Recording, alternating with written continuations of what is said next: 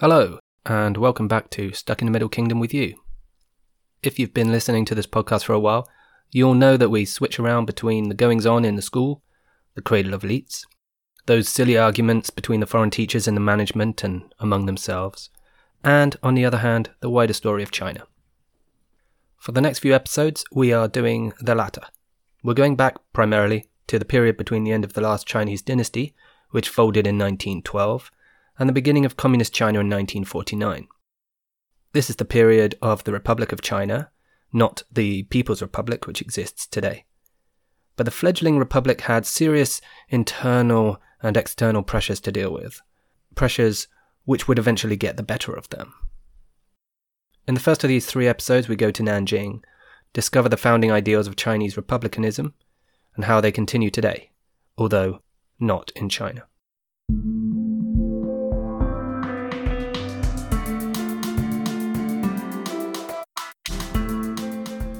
I expected the 15th of December to be a Monday like any other.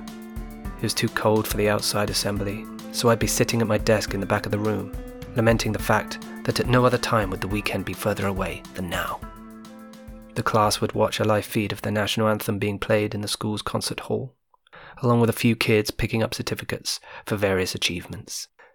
Kelly's co teacher Yun would swing by and have a natter with my co teacher Qian, and I'd check in with Kelly and have a little bitch about the school and then we'd be off, and teaching would begin. Instead, we were shown a documentary, a blood soaked half hour of unrelenting horror about the rape of Nanjing, the notorious, barbaric slaughter perpetrated by Japanese troops against the city's civilians. 77 years on from the event, the hate still ran deep, and it was a hate that the next generation was being asked to learn. The kids shook it off fairly quick, but I taught the first class of the week in a stupefied daze. At the front of the class, failing to do justice to the fact that there once was a green little frog, frog, frog who played in the wood on a log, log, log, I made an agreement with myself. Go to Nanjing, do this properly. But for now, teach. Jess was up for it. She'd buzzed around Changshu long enough. It was time to get drunk in another city. So when the weekend struck, we bussed to Suzhou and zipped away on high speed rail to Nanjing. China's so called southern capital. Nan meaning south, and Jing meaning capital, as opposed to Beijing, of course, which means northern capital. Interestingly enough, Dongjing, which means eastern capital, is China's name for Tokyo. There is no Xijing, which would mean western capital, but there is a Xi'an, which is where the terracotta warriors are. Xi'an means western peace, and did actually used to be China's ancient capital, but it was called Chang'an back then. Anyway, as China's capital city at the beginning of the Ming Dynasty, Nanjing was perhaps the biggest city in the world. The story of Nanjing started with a child born into poverty not far from here in 1328, during the Mongol ruled Yuan dynasty. This was only a few decades after Marco Polo had written so glowingly about the Mongol rulers. But the youngster had a different story to tell. His poor parents were forced to sell off his siblings to make ends meet. Then the rest of the family were devastated by drought and famine, leaving our young hero alone. Entering manhood as a beggar, and occasionally a monk, he eventually joined the forces, rising up against the Mongol overlords. He became the leader of the movement, and conquered what was to become Nanjing. He declared himself the Hongwu Emperor, the first of the Ming dynasty, and pushed the Yuan leaders back north from whence they came. Having secured his seat, he became known as the Tyrant of Nanjing, suggesting that whatever humility his humble past had afforded him had rubbed off in the ensuing ascent to power. The train, punctual to the second, accelerated to a speedy 350 kilometers an hour, and Jess and I retreated into our respective books. The flat earth, full of rice paddies and factories, where no speck of ground is unused gradually became hillsides and countryside, and a cool fog descended as we rolled into the city. Nanjing was on off capital during the Ming dynasty, but when the Qing defeated the Ming in 1644, Beijing became China's official capital city. Nanjing was, for about a decade, in the mid 19th century, known as Tianjing, the heavenly capital. Its leader, Hong Xiuquan, the self designated younger brother of Jesus, a little handsome guy of the Hakka ethnic minority, he fell into a delirium after repeatedly failing the civil service exams, and later realized, after reading some literature which had come over with Protestant missionaries, that his strange experiences were a sign that, lo and behold, he was God's second son. He whipped up support in a fashion not unlike that of his big brother, gaining enough followers to constitute the heavenly kingdom of peace, which, as a group, duly went on a rampage throughout the late 1840s, taking Nanjing in 1853. It was known as the Taiping Rebellion. It caused a major, major headache for the constantly besieged Qing dynasty, which was supposed to be running things at the time. Perhaps it was the infighting, perhaps the corrupting nature of power, or maybe the age gap of almost 2,000 years with his nearest sibling. But Hong's downfall eventually caught up with him. The Qing armies, with the aid of their erstwhile enemies, the British and the French, mucked in to rid the land of the rebellious zealots and their proclamations of peace, which left so many, up to perhaps 30 million people, dead.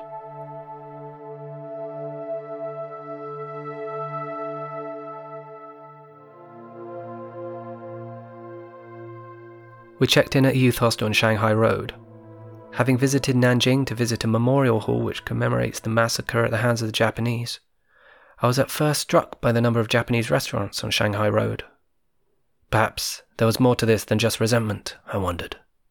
After dinner and a few beers in a bar, under a beaming Mao portrait, we returned to the hostel for a nightcap and, if Jess's chuckling has anything to go by, a night of entertaining dreams. Over a morning coffee in the hostel cafe, we met Tina. She was local, mid twenties, and met our acquaintance due to a shared interest in the air conditioning unit which had been switched to heating mode, as with all the others as December got chillier. Tina was a young entrepreneur who had opened up a board games cafe in the city. She had no interest in visiting the massacre memorial, stating assuredly that she'd seen it once and once is enough, and opining that old troubles shouldn't be dwelt upon too strongly. It prevents progress. Those old people die and their ideas, they die too, she told me. Young Japanese and young Chinese are friends, they understand each other more than even their own parents. Tina told us to go to the memorial tomorrow and invited us to go to Purple Mountain today. That's much happier, she said. A mountain of positive ideas.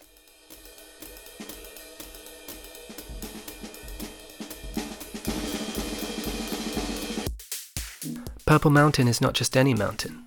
It's a monument to the life, achievements, and ideas of Sun Yat sen, or Sun Zhongshan, revolutionary harbinger of post imperial China and the man whose name features on so many streets as Zhongshan Road, mentioned way back in episode 12. His tomb is in a mausoleum, completed in 1929, at the top of a challenging flight of stone steps at the lower end of this 450 meter tall mountain. Tina, Jess, and I stomped up together under a clear blue sky. As the revered father of the nation, Sun is adopted by both sides of the ongoing Republican China narrative. It might seem surprising considering that he was leader of the Nationalists, or the KMT, or the Kuomintang, which are the Communists' arch Civil War enemies. But to win over the population, one must adopt the nation's hero. Sun was nothing if not that.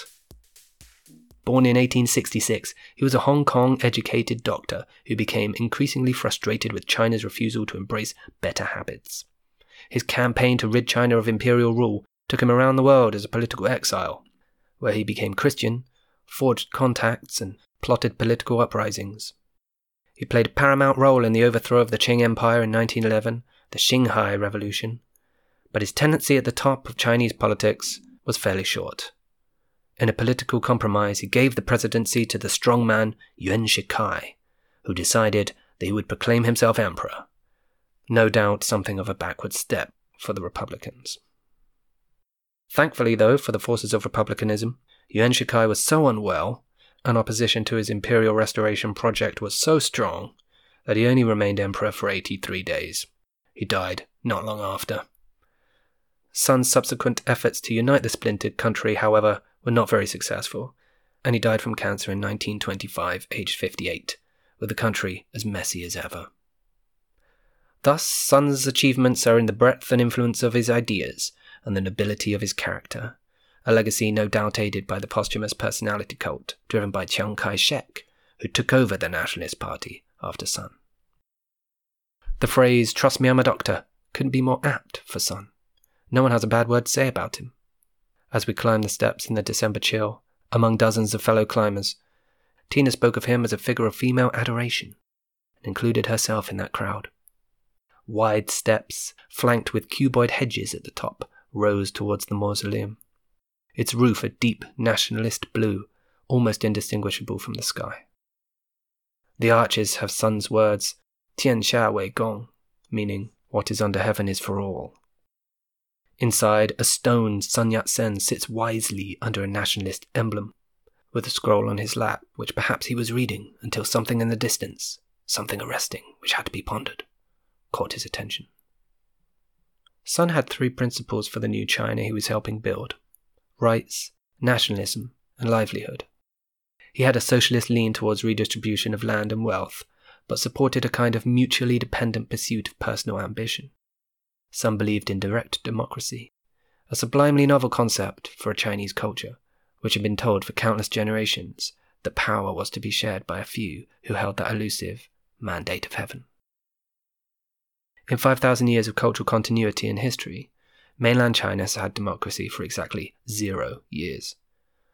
After they sent the Qing dynasty packing, elections were flirted with. But they never got quite beyond blackmail, assassinations, boycotts, and coups. Efforts were made immediately, but the first prospective premier, the Nationalist Party's Song Jiaoren, was assassinated not long after his party won the most seats. Hence, no democratic exchange of power ever took place. When the Nationalist Party was at its most stable, just after Sun's death in 1925, it was decided, surely with the best intentions at heart, that the people lacked the education to make an informed vote. Later, after defeating the nationalists, Mao Zedong scornfully rejected the merits of Western democracy, but used the term New Democracy to refer to a stage towards socialism, with power share between the proletariat, the capitalist, the peasant, and the petty bourgeoisie, as is represented on the PRC flag. China still uses the word democracy, but it means the ideals, or buzzwords, of equality, social justice, and rule of law, not voting. The voting that does occur, as Will In Ushi told me in episode 16, it's hardly worth the ballot it's written on. Despite various rulers drawing up leadership structures to govern the country over the years, the reality of who is in charge in China tends to be defined by raw power. The Empress Dowager Cixi was the real ruler behind a couple of emperors who nominally sat on the dragon throne. Generalissimo Chiang Kai shek was always in charge, no matter what his position in the Kuomintang was. Mao Zedong was the party chairman, not the president or the premier, but he ruled over all. And later Deng Xiaoping ruled the roost despite technically ranking only third. Xi Jinping is now at the top, but he's managed to create or abolish posts to concentrate power in himself. He is the general secretary of the party and president of the country. No pretenses there. So, if the communists are now the rulers of China, then what happened to the nationalists who first got rid of the Qing dynasty? Well, some of this troubled era was covered in episode 12, Random Impulse, where the communists and the nationalists tussled or colluded with the gangsters of Shanghai in the 1920s. So, if you fancy a refresh, go back and listen to that. And there is more about these difficult decades coming up in the next couple of episodes. But for now, let's skip to the modern day because the Nationalist Party is still an important political party, and it's often in government. Only now they are limited to Taiwan, much to Beijing's displeasure. Taiwan has indeed succeeded in becoming a democracy, but it didn't come easy. The nationalist head honcho back in the day, Chiang Kai shek, refashioned the party's priorities, making it far more right wing in outlook, far more brutal in practice. Their move to Taiwan was both a military retreat at the hands of the communists and an opportunistic power grab, and led to the so called White Terror, and a period of martial law which lasted 38 years until the 1980s. People suspected of having communist sympathies were imprisoned, some were executed. They were, however, eventually able to put authoritarianism behind them, in part by acknowledging it, unlike their communist cousins. Taiwan's first elections took place in the mid 90s, and despite intimidation from the People's Republic of China, the small island country has grown into one of the most well functioning democracies in Asia. For a conversation with New Bloom editor Brian Hioe about Taiwan, check out the episode after number 16. In the modern age, Taiwan has thus far been almost continually ruled by the Nationalist Party. But as democracy has developed there, elections have become closely fought, and the opposition, the centre left pro independence Democratic Progressive Party, part of the Green Coalition, first won a troubled period in office between 2000 and 2008, during which time their lack of experience became glaringly obvious and they were voted out. Chen Shui-bian was Taiwan's president for those eight years. On the eve of election night 2004, Chen and Vice President Annette Lu were campaigning in the southern city of Tainan. It's a small city bursting with history, the capital of the island under Chinese imperial rule. As the two politicians rode in an open top jeep, bullets fired from a homemade gun and hit the president in the abdomen and the VP in the knee. Both were rushed to hospital, but were fortunate enough to be out again in time to cast their votes in next day's election. They won it by the narrowest of margins, leading to accusations by the nationalists that the shooting was a setup to win sympathy votes. The Greens responded that it could have been an attempt by mainland China to remove the threat of pro independence leader. Either way, the evidence pointed towards a hard up Taiwanese citizen who killed himself before anyone was able to ask. As Chen's presidency ran on, corruption accusations began to amass, involving dodgy receipts and bribery. Chen had taken a 50% pay cut on taking office, so it does seem surprising that he would illegally reroute money into his personal accounts. But political opponents, the electorate, and eventually the courts turned against Chen, and he was sent to prison for life but not before he was detained for 600 days. After locking him up, the ruling nationalists set about removing the privileges that former presidents enjoy. It all led to Chen going on hunger strike and then attempting suicide in 2013. It was a chilling warning for those who dream of an independent Taiwan. So, despite having a democratic system, a certain something of the old ways, deep and ingrained, flows through Taiwan's politics. But the Green Coalition, of which the Democratic Progressive Party is the largest party, have a better claim to Sun's ideals than either of the old parties. And they would regain power in 2016 as the people of Taiwan became unnerved by China's increasing authority over Hong Kong. The Taiwanese voted against the possibility of something similar happening to them in the young democracy that they have on the island. The Greens maintain Taiwanese independence as an ideal, even if they lack the mettle, with thousands of Chinese missiles trained on them, to actually declare it. Faced with these troublemakers, the communists and the nationalists have once again become unlikely allies, united in the belief that there is indeed one China, even if they disagree on who rightfully rules it.